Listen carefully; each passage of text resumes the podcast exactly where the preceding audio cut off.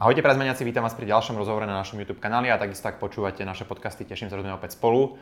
A dnes tu bude veľmi zaujímavý rozhovor, mám tu chalanov z firmy Opinest. Chalani, vítajte. Čauko. Čaute. Chalani pomáhajú e-shopom s rozvojom, rastom, expanziou, a pomáhajú im konzultačne, takže dnes si povieme o tom, akým spôsobom pracujú, ako celá tá myšlienka vznikla. Najprv predstavím chalanov Matej Karaba, vítaj Maťo, Martin Matuška, Marek Ďuračka. A, takže partia ľudí, ešte tu je Michal Lubelec, trošku mimo záberu, ale to spomeniem. Takže chalani, poďme sa najprv eh, porozprávať o tom vlastne, eh, čo je Opinest, eh, ako vznikla tá firma, ako vznikla tá myšlienka, s čím konkrétne pomáhate e-shopom. No Opinest je konzultačná platforma, ktorá zgrupuje niekoľko rôznych konzultantov. Pokrývame vlastne a pomáhame teda primárne, ako si už povedal, e-commerce projektom. Tá myšlienka začala vznikať už v roku 2021, v priebehu roku vlastne kde sme sa ja, Matej a Mišo dali dokopy a začalo nám dávať zmysel radiť konzultačne projektom. Čo to vlastne znamená? Mm, chceli sme vlastne ísť oveľa viac do šírky, nielen teda z toho nášho backgroundu, ktorý sme v podstate mali, ale už aj historicky sme riešili oveľa širšie témy, ako napríklad marketing, produkt a podobne. A chceli sme to teda oveľa viac rozšíriť a dať to po nejakú samostatnú platformu, ktorú sme teda nazvali Opinest. Čo presne to znamená ten Opinest, ešte keby ste nám povedali? Uh-huh. Máte asi môžeš Môžem zodpovedať ja. ja Opinest vlastne pochádza z nejakých takých kombinácií takých viacerých vecí a je tam latinské opifere, alebo teda opifex, čo je pracový typ, je tam aj opinion nejak spomenutý a ten nest ako hniezdo, čiže nejak tak sa nám to vyskladalo a za jeden deň sme mali vlastne vytvoriť názov, na ktorom sme sa pomerne rýchlo zhodli všetci. Super, takže ste také pracovité hniezdo konzultantov. Áno. Pre e-commerce. A zároveň hniezdo pre klientov, že, že tam budú v pohode. Super. Dobre, tak poďme sa teraz o tom, že akým spôsobom vlastne pracujete, teda keď buď vy oslovíte, alebo vás osloví nejaký majiteľ e-shopu. Predpokladám, že pracujete primárne asi s tým majiteľom shopu, prípadne povedzte... Decision makery, samozrejme. Decision makery, tak ako to prebieha celé ten proces toho oťukávania a vôbec nastavenia tej spolupráce? Ešte doplním vlastne, Matia, že sú to decision makery, teda majiteľia, ale zároveň v podstate pri tých väčších projektoch sú to aj nejakí manažery, či už marketingoví, produktoví a podobne. A mm, áno, záleží to asi od veľkosti projektu, s kým konkrétne pracujeme. Dobre, takže možno aj povedzte, že na aké veľké nejaké e-shopy, alebo prípadne nejaké typy e-shopov, či už podľa segmentu, veľkosti, neviem, B2B, B2C, geograficky sa zameriavate a teda, že ako potom prebieha už tá samotná spolupráca, v čom pomáhate? Naše prioritné zameranie sú tie väčšie e-shopy, pretože, pretože tí si vlastne to know-how vedia kúpiť a dovoliť si kúpiť, aby im to dávalo zmysel, čiže od povedzme 1,5-2 milióny vyššie obratu ročného. A čo sa týka nejakých segmentov, tak nemáme to nejak vyčlenené, lebo, lebo v podstate fakt, že segment náš je, že e-commerce, ale tí naši klienti sú často proste in, v iných pilieroch aktívni, kde tiež pomáhame, čiže není to nejak, že, že túto proste, áno, e-commerce je tá naša doména. Čo je možno zaujímavé, v podstate to, to asi zažívaš aj ty, že tie projekty častokrát, aj keď sú v rôznych segmentoch, tak tie problémy majú veľmi podobné. Hej, len sú v rôznej škále, trochu inak otočené tie problémy, ale je jedno, či mm, ten projekt rieši problém marketingu alebo na produkte a, a je to lekárenský biznis a či je to napríklad a, a hračky. Hej, že je to úplne akože častokrát ako nie cez kopírák, ale teda veľmi podobné sú tie problémy. Uh-huh. A teda riešite ako keby zase všetky oblasti, alebo máte nejaké tie topky, ktoré sú tie vaše, ako keby nejaké srdcovky, nazveme to? Riešime všetky oblasti, ale samozrejme tie, tie segmenty niektoré majú väčšie zastúpenie v tom e-commerce ako možno niektoré iné, takže, takže je to také, že sa stretávame možno častejšie s nejakým, nejakým fashionom, ktorý je oveľa viacej, akože patrí do toho e-commerce ako možno nejaké stavebniny, keď to takto poviem. Ale, ale akože nemáme že vyslovene orientáciu.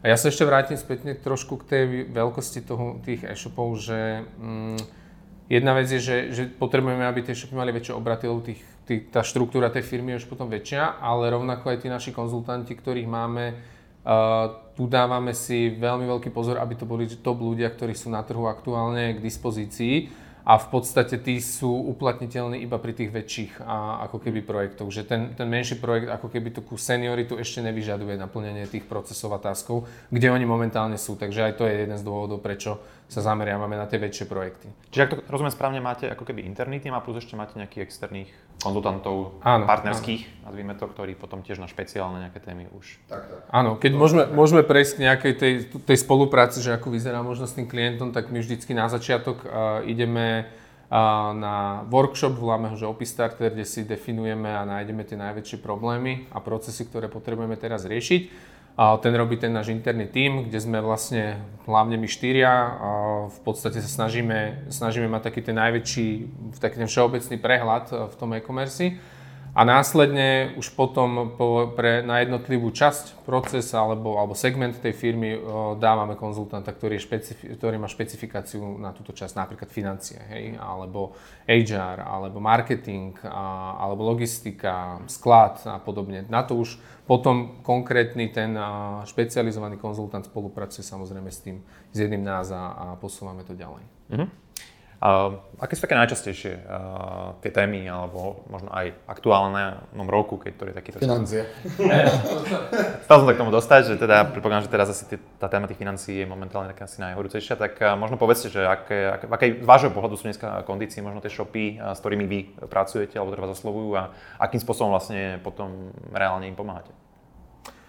Môžem ja tak potom, potom, čo som si ja všimol osobne, hej, nemám nejakú žiadne dáta ani nič, ale čo som si všimol, že strašne veľa tých e-shopov v tom má neporiadok v tých financiách, že nevedia čo aj ako marže, koľko, proste nejak to vychádza a sme spokojní. A to asi ani nesúvisí, že s touto dobou teraz, čo je, že asi ideme do nejakej recesie možno horšie, kde tie financie fakt budú problém a tí, čo v tom majú neporiadok, možno neprežijú. Ale aj naopak, že to, čo bolo za nami v podstate, že nejaké obdobie rastov a ja keď nemám nejak pod kontrolou to, že ako rastiem alebo kde môžem rásť, tak to efektívne nevyužívam. Čiže aspoň za mňa osobne asi financie zatiaľ na každom, čo som, čo som ja mohol, mohol akože byť súčasťou projektu a a je to veľký problém, som, som taký prekvapený, že ľudia to nejak tak dávajú na druhú kolaj. Ja, ja to možno doplním, že, že častokrát je to aj pri tých akože radovo väčších projektoch, hej, že to sa nebavíme akože pro, o projektoch, ktoré mali obraty, neviem, že, že stovky tisíc, ale je to aj pri o mnoho väčších projektoch a naozaj m, mm, ten prehľad tam chýba. M, mm, a to je v poriadku, pokiaľ ten e-shop rastie, doba praje, a v podstate na tom raste ako keby až tak nerieši, že či na niečo máš, nemáš a podobne. Akurát prišla trochu horšia doba a obraty v podstate m, mm, tak trochu prestali ísť a nie sú až tak dobré a možno sú kebyže trochu pod plánami minulých rokov a už je tu akože tá téma financií oveľa výraznejšia. Pretože častokrát to, čo vlastne chalani hovorili, sa stretávame s tým, že tí majiteľia mm, e-shopov nevedia povedať, že ako majú napríklad maržu, koľko vygenerovali hrubej marže, a mm, pojmy ako EBITDA a podobne sú celkom také neznáme. Čiže, čiže to je také akože zaujímavé pozorovanie. A často aj tá nákladová stránka, že si nestrážia tú nákladovú stránku, je častý problém. A tým, že ten e-commerce je vratky a je drahý robiť, tak proste potom to nemusí vychádzať a oni o tom ani nevedia. A teraz uh, skôr vidíte problém v tom, že fakt, že reálne klesla aj na tých shopoch, alebo skôr klesla miera konverzie, alebo hodnota objednávky, že ktoré metriky teraz v vašej skúsenosti ako najviac uh, trpia? O, asi tak všeobecne, ono v podstate mm, jedna vec je, že tie e-shopy boli po tých dvoch rokoch pandémie nejako nachystaní, že tá situácia na tom trhu im jednoducho priala prišlo teraz trošku vytriezvenie v štýle toho, že offline sa v podstate otvorila. Tí ľudia jednoducho, keď majú tie možnosti práve, práve po tých dvoch rokoch nejakého sedenia doma, keď to tak poviem, tak teraz sa veľa ľudí proste trávi čas vonku a porieši si čas tých nákupov z toho budžetu rodinného v tom offline. Čiže ja si nemyslím nejako, že by padal e-commerce strašne, on je len skôr treba tak, že ok, vrátili sme sa do tých rastových možno kolají, ktoré mali byť, keby nebola pandémia. To znamená, že medziročne je to, je to, je to, je to zlý pokles, ale keď si to porovnáme s rokom 2018, prípadne ešte 2019, čiže tam tá pandémia ešte úplne nehrala takú úlohu v tom roku, tak, tak, tak tie medziročné rasty sú celkom OK, že, že, že není to taká tragédia. Plus samozrejme inflácia, hej, že predtým sa neschováme. Proste keď je 12% všetko drahšie, tak jednoducho tej rodine, alebo tej matke, alebo otcovi, alebo dieťaťu má menej peňazí na utracanie. Takže to je ďalšie, ale to nepostihlo len e-commerce, ale celý trh. Takže keď sa tieto dve veci spoja, tak potom vidíme nejaké 25% na medziročné prepady. Ale nemyslím si, že to je tragédia. Je to len skôr práve aj vďaka tým financiám, nákladom, že bol som nachystaný na nejaký iný rast, ktorý teraz nie je a tým, že to mám pod kontrolou, viem na to možno rýchlejšie zareagovať a postražiť tie financie, aby, aby som sa nedostal do nejakého problému. Tak skôr mám takú mini case, teda, že keď zistíte tento problém, že teda nemám upratané financie, čo konkrétne vlastne robíte, hej, um, aké sú to kroky a čo je ten výsledok tej, potom tej vašej práce v tej firme? Uh-huh. V podstate na začiatku pozberáme dáta, spolupracujeme vlastne s konzultantom, ktorý je finančný manažer, alebo teda má, bol ako CFO v jednom väčšom e-commerce projekte a v podstate nazbierame jednak finančné dáta, čiže hlavný denník, účtovnú, knihu a podobne a on pripraví nejakú prvotnú analýzu a, a teda záleží, že aký je ten typ problému. Hej, že, lebo tých problémov, ako sme už povedali, môžu byť naozaj že, že mnoho a, a od toho záleží aj ten typ riešenia. Hej, že ak napríklad e, ten problém je, že nie je dopočítaná výška marže, no tak áno, snažíme sa v podstate prechádzať e, a upratať dáta tak, aby sme sa napríklad k tej marži vo finále dostali. Lebo napríklad sa deje to, že um, teraz sme riešili jeden taký case, je to vlastne e-shop s relatívne veľa SKUčkami bavíme sa o vlastne des, vyšších desiatkách tisíc produktov, kde v podstate nemajú napríklad dáta o nákupnej cene v momente nákupu. A ty ako keby, že musíš spätne dopočítavať e, rozdiel v tej cene. A, a je to relatívne náročné a teda násobí sa to počtom produktov, čiže Napríklad toto je jeden z takých caseov, čo sa rieši. A je to riešiteľné vôbec, keď tie dáta nemáš ako historické? Že... Je to riešiteľné, pretože keď ideš v podstate ako keby, že viac do histórie a ty už v podstate ako keby, že keď už raz ten tovar nakúpiš, tak tú nákupnú cenu získaš. Lenže ty napríklad, keď si napojený na dodavateľské feedy, kde tie ceny proste v momente nákupu akože nemáš, tak proste nevieš to ako keby, že, že doriešiť. Ja môžem doplniť, teraz sme riešili na jednom klientovi, presne z financií sme v podstate v s cashflowom zistili, že neúplne správne skladujeme produkty, respektíve nakupujeme ich na sklad. Máme tam zbytočne veľa peňazí, čiže sa nám aj tak nejako prepojili tie jednotlivé segmenty, že z nejakého finančného reportingu, keď sme si konečne, už len pripraviť ten report je podľa mňa pre veľa tých majiteľov e-shopu že to nemajú proste, že proste kvalitný finančný report pripraviť a porozumieť tým číslam, čo tam sú, lebo akože není to jednoduché, aj, aj ako, ja som tiež není žiadny finančný manažer, ale aj pre mňa je tam niekedy veľa niečoho, čomu nerozumiem. A už len to pochopiť, že čo vlastne čítam, veľa posunie tých klientov dopredu. A tam sme napríklad identifikovali, že my vlastne zbytočne veľa berieme produktov na sklad. Dlho nám tam ležia peniaze, s ktorými nič nerobíme a prišlo k tomu, že aha, ok, tak to už je produktové nejaké oddelenie, lebo so riešime nejako s dodávateľmi, čiže z toho finančného reportu sme sa napríklad posunuli tam. Uh, môže sa stať, že zistíme, že platíme veľa agentúram marketingovým, prípadne veľa platíme do celkovo uh, neefektívnych reklám. To často vie vidno z tých finančných reportov. Uh, ďalej, ďalej to môže byť nejaká vrátkovosť, ktorou sa nepočíta, že á, niečo sa nám vráti, ale potom to, sa to hlavne vo fashion je tá vrátkovosť problém. Čiže ono to je prípad od prípadu, ono, ono vlastne zistili sme nejako, že tým finančným reportom je taký fajn začiatok. A, hej, že... Keď sa môžem spýtať, ten, čo ten report, predstavím si nejaký asi Excel, nejaký Google, Google Doc, hej, nejaký spreadsheet.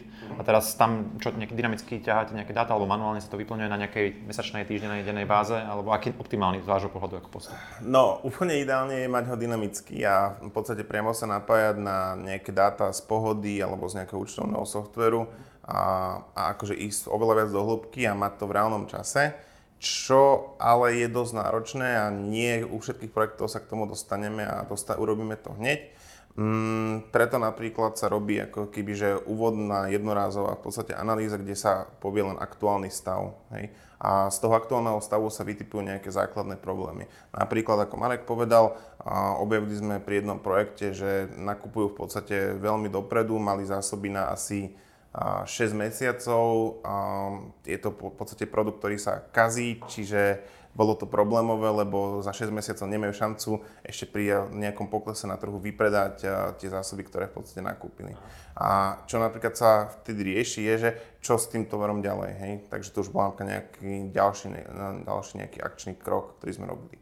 A čo sa týkalo tohto, tak hovorím, ideálne by bolo mať to naozaj dynamické, napojené na účtovníctvo, ale robí sa ča, najčastejšie nejaká jednorazová analýza aktuálneho stavu. A idete až, povedzme, do také hĺbky, že reálne, ja neviem, nejaké HR, pozrite sa, aké má, aké má ľudí v tom týme, koľko im platí ten majiteľ, áno. či sú rent. Akože úprimne áno, či sú tí ľudia na správnom mieste a majú tie správne skily. Inak tým financiám ešte dôležitá téma podľa mňa je um, výmenný kurz euro-dolár lebo, lebo keď vyrábajú v Ázii a platíš v dolároch a potom predávaš v eurách, tak akože začne to byť celkom citeľné na tej marži, to vidno. Hej, a k tomu kurzu, čo vlastne Matej hovorí, aby sme ešte dokončili tú tému financí, tak napríklad je celkom výrazný problém, teraz je napríklad maďarský kurz a podobne, keď teda e-shopy expandujú, s čím treba tiež nejako počítať a, pri svojich nejakých plánoch. A možno teraz skúsme taký opačný pohľad, že teraz tie shopy, ktoré fakt sú na tom momentálne dobre, napriek tej situácii, aká teda je, že v čom podľa vás sa odlišujú tí dobrí, tí úspešní, ziskoví, zdravej nejakej finančnej teda kondícii dobrej, tak v čom, čo robia inak? Hej, ja môžem povedať, ja som to teraz v podstate, práve ma to zaujímalo, že prečo niektoré e-shopy stále držia raz napriek situácii a potom tu máme nejakú na trhu, nazvime to, že skepsu, že máme tu poklesy a podobne. No a, a čo boli také spoločné menovatele pre tie projekty, ktoré ešte stále dokážu rásť, je, že a, držia stále expanziu, to znamená, že aj keď sú na niektorých, niektorých trhoch poklesy a hlavne na tých ako keby, že core trhoch, na ktorých boli, tak majú expanziu, ktorá im to ako keby dorovnáva, že stále ukrajuješ z, tr- trhu nejakú časť, máš tam priestor, čo ako keby na tých trhoch, kde si veľký, proste nevieš urobiť.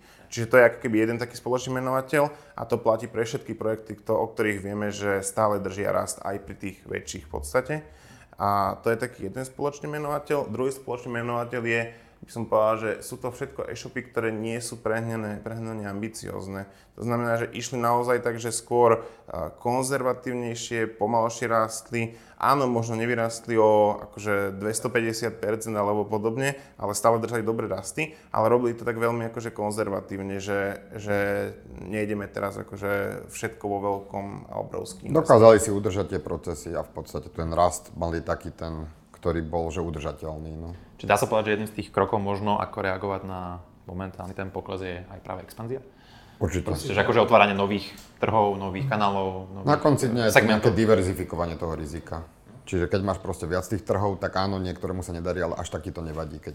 Tam, tam treba ale pri, tej, pri tom raste, že to je také metučné trošku, že je, je to jeden z dôvodov, že ako, alebo jeden zo spôsobov, ako rast je na tých nových trhoch, ale treba zabúdať, že tam tie náklady sú vyššie voči nejakému obratu, takže Takže je možno, že, že obratovo rastieme, ale ziskovo možno nie, lebo napriek tomu, že tá, tá taktika je, hej, že povieme si príklad, že mám nejaké stabilizované Československo, ktoré mi medziročne padá nejak 20, 15 až 20% povedzme, že je nejaký taký priemer.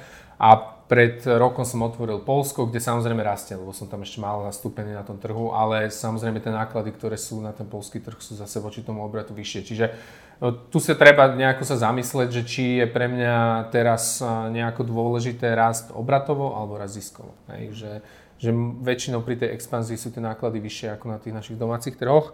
Takže, takže toto si treba rozmýšľať, že čo pre mňa je aktuálne dôležité a nebať sa expandovať, expandovať a aj do zahraničia, nielen tuto, tuto pri nás, lebo tak tie e-shopy väčšinou ako to Maďarsko, Polsko skúšajú, hej, alebo Rumunsko ale možno sa nebadí za viacej na západ, není to až také, také nejaké strašne ťažké. Akože nevidím nejaký rozdiel v tom, že, že by bolo, ja neviem, Francúzsko ťažšie ako Talia, uh, Maďarsko. Z pohľadu tej exekutívy, hej. hej, že tie financie tam stále hrajú na tom západe rolu, lebo cena za konverziu je tam radovo vyššia, s čím treba počítať finančne, ale exekutívne to nie je výrazný rozdiel oproti ako keby našim bežným trhom.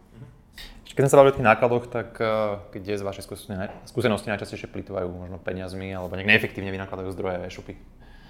Čo ste najviac sekali? Všade. to je asi najjednoduchšia odpoveď. Akože často si tie náklady, že skôr, a hlavne po tých, počas tých rastov a počas pandémie, tak to bolo o tom, že proste tie peniaze boli a minali to fakt, že hoci kde všade. Preľudnení alebo proste nemajú automatizované veci a podobne. Čiže tam akože je častý problém, že, že fakt, že všade skoro, no. Ale tí ľudia často, že, že majú proste ten tým, ktorý není potrebný, že majú fakt veľa ľudí.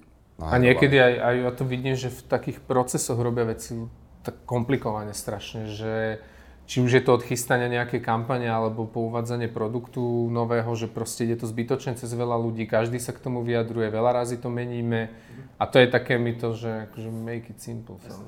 Akým spôsobom teda možno vy sa dostávate klient, ku klientom, ako možno ich nastavenie voči takýmto konzultačným službám, lebo v minulosti to nebolo nejak úplne bežné, postupne sa to myslím, že ten trh mení, že ako, ako reagujú na, na tú vašu propozíciu alebo na to, čo im poskytujete? Fajn. Akože reagujú na to dobre, lebo však veľa z nich nás nejak poznajú, sledujú nás, alebo proste niekde sme sa s nimi stretli, však robíme v e-commerce už niektorí z nás 8 rokov, čiže sme narazili na veľa ľudí, ale je to o dôvere, inak akože je to o osobnosti. Čiže keď ten človek dôveruje tomu človeku, tak potom je to jednoduchšie a samozrejme to mnoho potom rád akože príjme a zapracuje. Kebyže tam je nedôvera, tak to asi nefunguje vôbec, lebo však Je niečo, čo vy ako reálne aj exekujete, alebo skôr je to fakt o tej konzultácii a odporúčaniach a oni potom ako všetko si sami realizujú? No, je strašne alebo... ťažké to rozdeliť. Akože, že nie, nie sme tí, čo len kecajú, akože my sme dosť pracovití, však to máme aj v názve. Čiže analýzy a podobné veci často robíme my, akože aj pripravíme tie Excely, aj pomôžeme s ďalšími vecami. Čiže to už je nejakým spôsobom exekutív. A zároveň je aj ďalšia vec, že keď niekto vypadne vlastne z týmu u klienta, tak áno, môže sa nám ozvať a my proste potiahneme, kým sa to nejak zastrší, to slepé miesto. Čiže, čiže nepovedal by som iba, že brbleme a nič nerobíme, akože snažíme sa aj veľa robiť. No, a k tým konzultanciám ešte vlastne asi hovoril, že uh, nebolo to zvykom, alebo je to relatívne ako keby, že stále v e-commerce nová téma. A to ja asi potvrdzujem, že že asi 3 roky dozadu, 3,5 roka dozadu, keď som otváral nejakú tému konzultácií, tak to bola ešte relatívne nová vec, nikto na to nechcel počúvať. Každý bol zvyknutý, že zaplatí si nejakú exekutívnu firmu, ktorá príde, vyrieši konkrétnu vec. Ja neviem, napríklad, že, že naklika kampane alebo hm, podobne. Mm, ten trh sa podľa mňa dosť zmenil je to podľa mňa dané tým, ako tie e-shopy stále viac rastú, dostávajú sa do nejakej zaujímavej v podstate veľkosti. Mm, a mm, tam nastáva jeden problém, že a tie e-shopy pri svojej veľkosti stále nemajú na to, aby dokázali naherovať celý interný tím, aby im vedel vyriešiť v podstate všetky problémy, lebo tak eh, tých oblastí je strašne veľa, čo treba riešiť ale zároveň chcú ten projekt posunúť. Čiže a, mm, Opines teda, alebo konzultácia celkovo je riešenie na to, aby si to know-how doplnili čiastočne na nejaký počet hodín, počet mesiacov a podobne.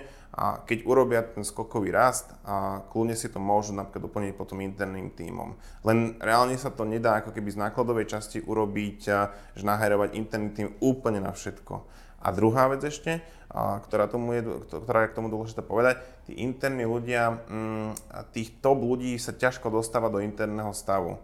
Že kebyže chcem nahajrovať napríklad top človeka na financie alebo produkt, tak oni častokrát majú nejaké vlastné iniciatívy, vlastné projekty a, a sú skôr nastavení, že viem dať nejakú časť svojho času niekde, ale nie sú nastavení na to, že by ako keby išli do interných tímov vyslovene. To je zatiaľ nejaké pozorovanie za, za tieto mesiace posledné. Inak ešte ten fun fact, uh, si pamätám, keď sme sa stretli niekedy pred x rokmi v Prize Money, si hovoril, že tvojim cieľom je akože stať sa stop konzultantom na Slovensku, tak teda gratulujem, že, sa, teda, že už máš vlast, máte vlastnú firmu teda, že sa to podarilo, takže to len som si teraz spomenul na to, na to stretnutie, keď sme mali u nás. Hej, hej, je to tak. Hey, Super. A ešte, ešte k tomuto doplním takú drobnosť, že prečo si myslím, že to je takto dobre, že tam príde ten konzultant len na určitý čas a potom v podstate príde možno iný na nejaký iný segment a prečo vlastne tú exekutívu, to není náš cieľ, akože samozrejme, keď horí, tak proste keď není na možnosť, tak keď to poviem takto, nemáme baliť balíky proste. Keď, keď predávame a nestíha, vyhorel sklad, tak proste. Ale prečo si myslím, že to je správne, je, že to know-how ostáva v tej firme. A to je dôležité, že není to o tom, že aj, aj v tom agentúrnom nejakom som si všímal, že proste skončila agentúra a teraz čo, na dva mesiace vypneme kampane, hej? A nebudeme to robiť. Čiže, čiže toto je aj cieľ, že my chceme, aby to know-how z toho konzultanta, samozrejme nebude to 100%, lebo sú tam roky skúsenosti za tým, ale, ale posunúť aj práve tých ľudí, či už je to management toho e-shopu, alebo sú to v podstate úplní juniori, ktorí prídu, že stretli sme sa už aj s tým, že prišiel, prišiel naherovali sme juniora, ktorého sme v podstate pol roka učili, ako robiť PPC kampane. Hej? Nerobili sme exekutív, robili ju on, ale proste dozerali sme na to, že áno, aby sa to naučilo, lebo my keď toho, toho konzultanta na to PPC dáme odtiaľ preč, tak vieme, že tam je proste na nejakej úrovni človek, ktorý to vie momentálne pokryť. A toto je ten cieľ a to si myslím, že prečo to je dobré. Ale tak to rieši. Dá sa povedať, že vtedy, keď už uh, vás ten majiteľ shopu nepotrebuje, tak vtedy akože tá misia je úspešná, hej? Taký ešte nebol, ani nebude, ale, lebo vždycky je niečo, narazíme na niečo ďalšie, že nefunguje, ale hej, možno, či možno menšia, v tom segmente. firma majú veľmi že, podobné problémy hej. v inej škále, čiže to proste ale o, o tom je ten biznis, že proste furt niečo rieši. Ešte také jedno pozorovanie k tomuto ma napadlo, čo teraz vlastne chalani hovoria. A dosť pozorujeme chýbajúce know-how na trhu. Že naozaj, keby tá seniorita tu chýba, m, mm, tie projekty chcú tých ľudí seniorných a oni proste nie sú na tom trhu, hej. Mm, je to dané tým, že častokrát majú buď vlastné projekty alebo podobne, mm, no a je to ako keby že náročné, hej. Čiže Čiže áno, to, čo povedal nám Matej, platí, že aj malý, aj veľký projekt majú problém, ale je to spojené s tou senioritou ľudí, ktorá proste tu nie je a chýba. Takže aj to v zásade doplňame na tých Jasne. projektoch. Dobre, e, tak všeobecne, keď sme sa pozreli na slovenský e-commerce, slovenské shopy z vašej skúsenosti, že kde podľa vás ako sme ako slovenské shopy dobré, alebo v čom sú silné e, čom, a v čom naopak majú možno tie slabé stránky? Asi ste povedali už tie financie, jedna z tých slabých stránok a možno tak ešte napadajú vám nejaké iné také to by som asi nejaké podobnosti medzi shopmi? Hej, to, to ťažko povedať, to je podľa mňa všade toto s tými financiami. A veľa, ja si myslím, že tí ľudia na to nemajú čas. Hej, že to súvisia nejako, že proste keď niekto není taký ten typ, že si všetko vyráta, tak ten majiteľ toho e-shopu proste nejak začne, začne sa mu dariť a ono postupne to ani nerieši. Neuvedomujú si podľa mňa tí ľudia, že to je tak dôležité, preto sa to skôr nerobí. Ani nie by som, že by to nevedeli, hej, ale, ale že skôr neberú to tak nejako, že je to tak dôležité. Ale kebyže sa tak poviem, že, že v čom sú na Slovensku, že celkovo ten e-commerce trh, a aspoň u mňa taký, že fajn je, že my sme celkom podľa mňa taký vyspelý e-commerce trh, že tí ľudia aj, aj ten, ako tí zákazníci sú tak nejak naučení nakupovať, neboja sa možno aj, aj veľa z eh, AliExpressu objednávať, že proste zaplatím niečo dopredu, mi to za mesiac. Čiže tomto je ten trh u nás si myslím taký priaznivý, nevýhoda je, že nás málo pomerne. A, a také trošku podnikateľské prostredie zo, zo štátu mi tu, a to není len problém e-commerce, ale akože týka sa to, že to mi tu tak nejako chýba, tá, tá podpora toho štátu. Ale, ale myslím si, že u nás, že máme potenciál. No, ešte možno doplním Mareka, že áno, že napríklad keď to porovnám zase oproti Česku, tak Česko je v zásade ďalej ako Slovensko. Je to podľa mňa dané aj tým, že majú aj za sebou nejaké veľké projekty úspešné. A je to aj tým, že v podstate ten e-commerce je tam ako keby že oveľa väčší v počte už len. A, ale čo ja pozorujem, a to je napríklad taký rozdiel oproti iným v podstate napríklad tomu Česku konkrétne, je, že na Slovensku sa veľmi málo v rámci e-commerce stretávame a v podstate ako keby nejak to know-how posúvame. A také porovnanie, a my v podstate organizujeme v Bratislave také stretnutie e-commerce, e-commerce majiteľov alebo manažérov a, a je to relatívne nová vec, hej, že predtým sa to veľmi, veľmi málo dialo. Niečo si robil napríklad ty, Michal, historicky, a, ale napríklad v Česku majú podobnú akciu, tiež sa stretávajú e-commerce ľudia a prišlo tam, na tej akcii bolo, že, že 100 e-shopárov proste. A, a tá úroveň diskusí a to, tá šírka tém, ktoré riešili, bola ako keby, že, že veľmi ďaleko, keď to ako keby nejak porovnám. Čiže v tomto ja vidím celkom výrazný rozdiel, keď napríklad porovnám Česko a Slovensko, že málo sa tí majiteľia stretávajú, tak nejak každý je v také nejakej svojej ako keby, že bubline a myslím si, že by sme sa mali viac stretávať a viac si to know-how medzi projektami posúvať. To tu dosť chýba. Aj, úplne súhlas, však tiež historicky sme venovali prize money aj vzdelávaniu a networkingu a všetkému, takže potvrdzujem. Tak, tiež som rád, že sa to nejak uh, lepšuje, aj keď teda COVID to akože trošku zastavil, ale snad to bude už, už len lepšie. Dobre, uh, z vášho pohľadu teda z toho všetko know-how, čo ste na tej históriu nabrali, tak eh, čo je podľa vás kľúčové, teda, aby ten shop eh, dneska bol profitabilný, ziskový, aby to bavilo toho majiteľa? Uh-huh. No, začne to asi správnym výberom produktu. Hej, že, že ten produkt je dosť kľúčový na všetky ďalšie v podstate veci, lebo ja môžem mať, a, a, môžem mať 100% marketing, môžem mať vyladené procesy, ale keď produkt mm, nejakým spôsobom nie je dobrý, alebo napríklad naráža na nejaký objem trhu, ktorý to napríklad nie je, alebo napríklad máme veľmi konkurenčný produkt v zmysle, že má obrovské množstvo konkurencie, tak sa nám hoci čo ďalšie bude ako keby ťažko robiť. Čiže začína to podľa mňa produktom a celá táto vlastne téma. No a potom, potom asi toto je najkľúčovejšie by som povedal, že produkt je taká, že najdôležitejšia téma, jedna z najdôležitejších. A skôr, a skôr a... vidíte uh, úspešné shopy, tie, ktoré spôsobom si budujú svoje nové trhy, že majú nejaký unikátny produkt, proste nový brand a fakt si musia vybudovať celé to svoje, ten, tvoj, svoj trh, alebo proste tie, ktoré už obospodarujú, ako keby uspokojujú nejaký existujúci dopyt, hej, že proste... Asi... Ja to rozumiem také dva typy, akože tých uh-huh. e-shopov, v princípe, produktov. Asi ako, ako čo, ako kde. Myslím si, že v obidvoch týchto stratégiách sa dokáže byť uh, e-shop úspešný, že nehovorím, že jedno je zlé, druhé je dobré. A samozrejme proste niektoré tie mobilné telefóny napríklad, že tu je taký pretlak, že akože veľmi ťažko, ale určite sa dá. Ale ja si myslím, že keby, že ja si otváram e-shop zajtra, a tak idem určite do vlastnej značky a celého produktu, lebo je tam potom oveľa väčší priestor v marži. Mám to pod kontrolou, proste niečo, čo vybudujem na tom trhu, a mi ostane na veky, dokým to ja nepredám, čiže nemôžeme nikto odstrihnúť a od toho ani nič.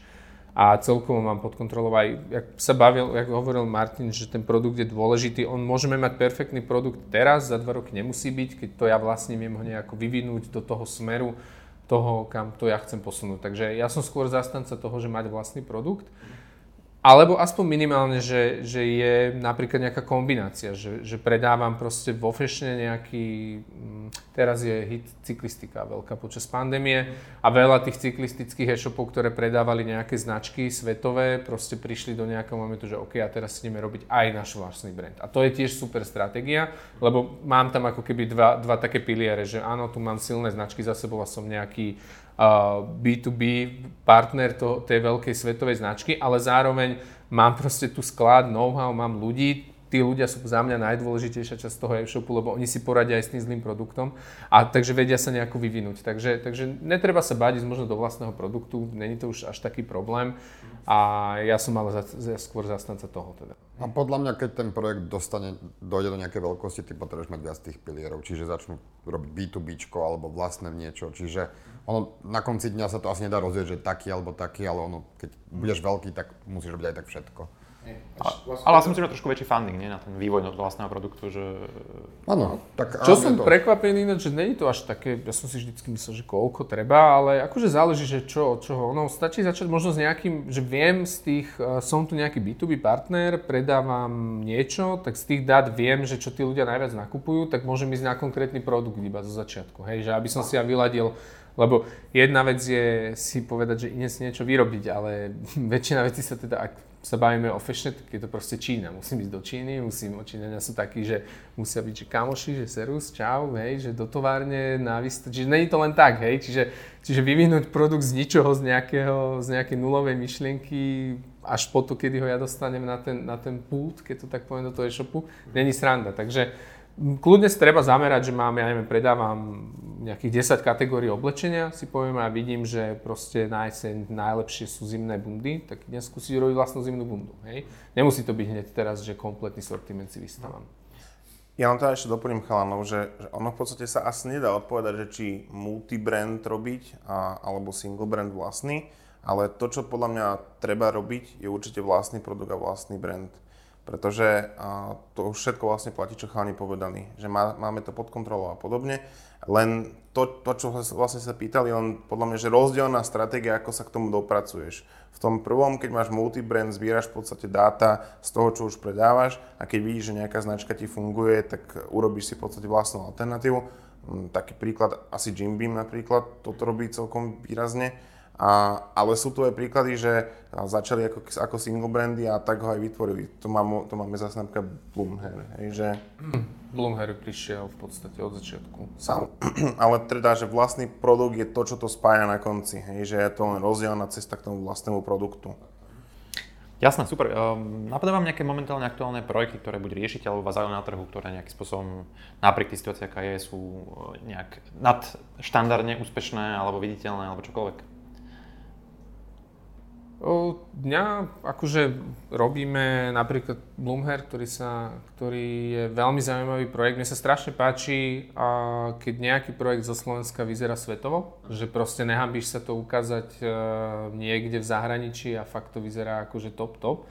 A to napríklad Bloomhair je. A ďalej napríklad Nebia, to je tiež taká značka, ktorá, ktorej ja som fanúšikom, lebo proste keď som niekomu povedal, že viete o tom, že Nebia je slovenská značka. Čo, a to isté Nordfinder. Hej, a, a, a napríklad Nordfinder, že čo to vážne, že Nebia, že fakt, že oni sú Slováci, že tiež som, keď som to zistil, tak som nechápal. Čiže ja fandím strašne veľa takýmto značkám, čiže, čiže tieto tri by som určite rád spomenul. Ale samozrejme je tu toho viacej. Faktku je veľmi zaujímavý e-commerce projekt. Kondela. Jedoles, Kondela, uh, neviem, chalani, doplňte ma. Akože je toho veľa. Andrea Shop. Je celkom. Hm. Ešte sa vás pýtam, teraz taká veľká téma v e-commerce, Dedoles. Tak uh, ako vnímate túto situáciu, nechcem povedať, že kauzu, ale tak momentálne teda, pre tých, čo nevedia, tak sú v takej komplikovanej situácii finančnej a teda v reštrukturalizácii, tak uh, ako vy to, ako, neviem, či máte nejaké informácie zaujímavé, ale že ako sa pozeráte na to, prípadne či tam viete vy z vašej skúsenosti identifikovať, že kde sa možno stala chyba a prípadne... Asi, asi ťažko, je, ťažko takto zvonku identifikovať, my si môžeme len mysleť, kde sa stala chyba. Ja si myslím, že sa stala v plánovaní, ale možno sa úplne mýlim. A čo si o to myslím? No držím im palce, treba makať a to je proste biznis. To sa stáva. akože, keby to je ľahké, robil by to každý. Takže ja si ja viem, aj verím, že to dajú nejako a, a za nejaké dva roky už sa to aj zabudne a možno video veľa silnejší z toho. Na konci dňa im to možno pomôže. A takisto si myslím, že aj ten obrovský rast bol tak ťažko kontrolovateľný, že možno aj to bol jeden z problémov, ktoré nastali, že že to bolo proste príliš rýchle. No. To je jedna z možností. Príliš možno ambiciozne v niektorých momentoch. Áno. A majú trendový produkt, čo môže byť celkom akože niekedy problém, lebo keď to napríklad porovnám možno blízko k tým škrečkom je, že Disney, len Disney furt robí nové trendy a nový merch, novými filmami a Dedoles má stále to isté. Áno, ľudí to trošku omrzí možno, čiže aj ten produkt môže byť problém, ťažko povedať. Asi viacero vecí tam bolo. Dobre, chalani, keď sa ešte trošku vrátime k tej vašej robote, mňa by zaujímalo ešte, akým spôsobom vlastne fungujete voči tým e-shopom, či aký systém odmeňovania, či máte nejakú hodinovku, alebo ste aj tam nejaké success fees a nejaké výsledky, alebo že ako, aký je vlastne ten váš biznis model? Uh-huh. Hej, primárny biznis model je v podstate hodinovka, máme nejaký fixný rate v podstate, záleží od toho, že ako veľký objem a podobne. Nedá sa to úplne ako keby, že konkrétne povedať, že aká veľká je tá hodinovka a zároveň ale sú akože možné debaty aj o nejakom success fee a podobne, len tam je predpoklad, že musíme sa s tým projektom už nejakým spôsobom poznať, toho majiteľa mať nejako navnímeného a ideálne spolu aspoň nejaký čas robiť. Pretože mm, nedá sa robiť success fee, ako keby, že keď nemáme ten projekt dobre úplne navnímaný. Takže áno, je tam otvorená debata, mm, viem si predstaviť, a aj sme mali už nejaké debaty v podstate s projektami, kde sa to otvára, len chce to ako keby, že mať nejakú vzájomnú, vzájomnú ako keby poznateľnosť. Hej, otázka je, že či v tomto období vlastne to fungovalo, keďže sa vlastne celý trh nejakým spôsobom nechcem povedať, že je dole, ale proste... A tak to bude otázka dvoch, troch rokov a potom akože, čiže... Práve, že možno teraz by to bolo oveľa viac zaujímavé a pre tie e-shopy, lebo v podstate naša investícia do toho e-shopu by bola tvrdá práca a tak ako keď sa darí, tak každý sa vie pripojiť, hej. Čiže podľa mňa teraz je aj tá recesia je strašne dôležitá, ja to, všetci to tak berú negatívne strašne, ale si myslím, že to je skôr obrovská príležitosť, lebo, lebo teraz práve máme čas uh, ako keby nastaviť sa a nachystať sa na teraz, ktorý príde potom, lebo on logicky príde jedného dňa, neviem, či to bude za dva roky, za rok, alebo ako, ako to tam spravia. Ale, ale veľa ľudí sa toho nejak bojí, že budeme zatvárať práve naopak. Ja si myslím, že teraz je kľúčový nejaký, ak chcem byť niekde za 10 rokov, tak teraz je tá kľúčové 2-3 roky sú pred mňou ako majiteľom e-shopu. Že akú, aké základy tej firmy postavím teraz, aby bola pripravená na teraz. Lebo keď všetko rastie, tak na ten posledný rok sa vie pripojiť každý, hej? Lebo pred dvoma, troma rokmi sa predávalo všetko. A potom to aj tak dopadne, že keď sa trošku príde horšie obdobie, tak znova tu máme nejaké preplánované, prerastované e-shopy, a ktoré majú finančné problémy. Čiže toto je podľa mňa teraz dôležité, že teraz je ten kľúčový čas na to, že makať 2-3 roky a potom už mať pohodičku väčšiu, keď ten trh bude rásť. Ešte, ešte Áno, je to priestor na investíciu. Napríklad čak aj Muziker, Kondela teraz akože idú celkom veľké investície do, do rastu alebo do ďalších trhov alebo do posilnenie pozície, čiže... Hej, tu ešte doplním, áno, že z nejakých debát, a, takých aj s rôznymi projektami, skôr vnímame takú, takú vec, že, že veľké alebo väčšie projekty vnímajú túto situáciu ako príležitosť. Či už na prikúpenie nejakého zaujímavého segmentu v podobe celého e-shopu, alebo podobne, čo v podstate pred dvomi rokmi debata nebola, pretože každý rástol, každý videl, že má dobrú trajektóriu rastu No lenže, m, mm, ako sme už prešli vlastne všetky tie problémy, ktoré sa nám tu dnes skladajú, tak a, áno, môže sa stať, že nejaké projekty to proste nevydržia, no a tie väčšie už sa chystajú na nejaké potenciálne investície. Jasné. Dobre chalani, e, keď môžeme úplne na záver, e, taká nejaká dlhodobejšia vízia vlastne o Pinestu, kam to celé smerujete, keď máte plány aj horizont 3 až 5 rokov, čo by chceli dosiahnuť a, a kde vidíte celý ten e-commerce trh možno? Uh-huh. Hej, my v podstate Opinest uh, sme chceli, alebo teda celá tá vízia uh, smeruje k tomu, že chceme budovať uh, zaujímavé alebo veľké projekty. Konzultácie je v podstate tá jedna noha, ale dlhodobo by sme určite chceli mať aj nejaké vlastné projekty alebo byť súčasťou projektov ako investícia alebo nejakí v podstate partnery. Hej, že, že to je nejako, nejaké dlhodobé a chalani ma možno doplnia v podstate. Ale že konzultácie sú len naozaj jedna úvodná noha, pretože tie konzultácie to know-how máme, a nejako sme ho v podstate dokázali za tie roky v e-commerce nazbierať a poznáme ľudí, čiže, ktorí tento know-how majú, čiže ho vieme v podstate posúvať ďalej, takže to bola taká najrýchlejšia cesta, ako začať ale m, mm, samozrejme by sme chceli m, mm, napríklad aj vstupovať do projektov. Ako uvažujeme napríklad s chalami, že keď sa podarí, že by sme postavili nejaký menší komercový fond alebo podobne. Ale to je naozaj, že 5, 7, 10 ročná vízia, takže... Chalani, chcete niečo doplniť? Či? Asi si to povedal Dobre, celé. Pochválime. Do bodky. Super, chalani, tak eh, ďakujem veľmi pekne, že ste prišli, že ste nám predstavili Opines, tak držím palce, nech sa vám darí, nech teda klienti prosperujú, a nech trošku otočíme ten trend celkový aj tú náladu. Uh, super, tak uh, ďakujem ešte raz. Uh, takisto ďakujem teda vám, že ste nás sledovali. Ak by ste mali nejaké otázky alebo chceli s sa porozprávať, určite sa im ozvite alebo mne, alebo ja vás prepojím akokoľvek. Prípadne nám nechajte nejaké komentáre, čo sa vám páčilo na videu, prípadne čo zlepšíme. A takisto budem radi za nejaké shary, lajky, followy a všetky tieto tlačítka. Takže ďakujeme a držte sa. Pekný deň.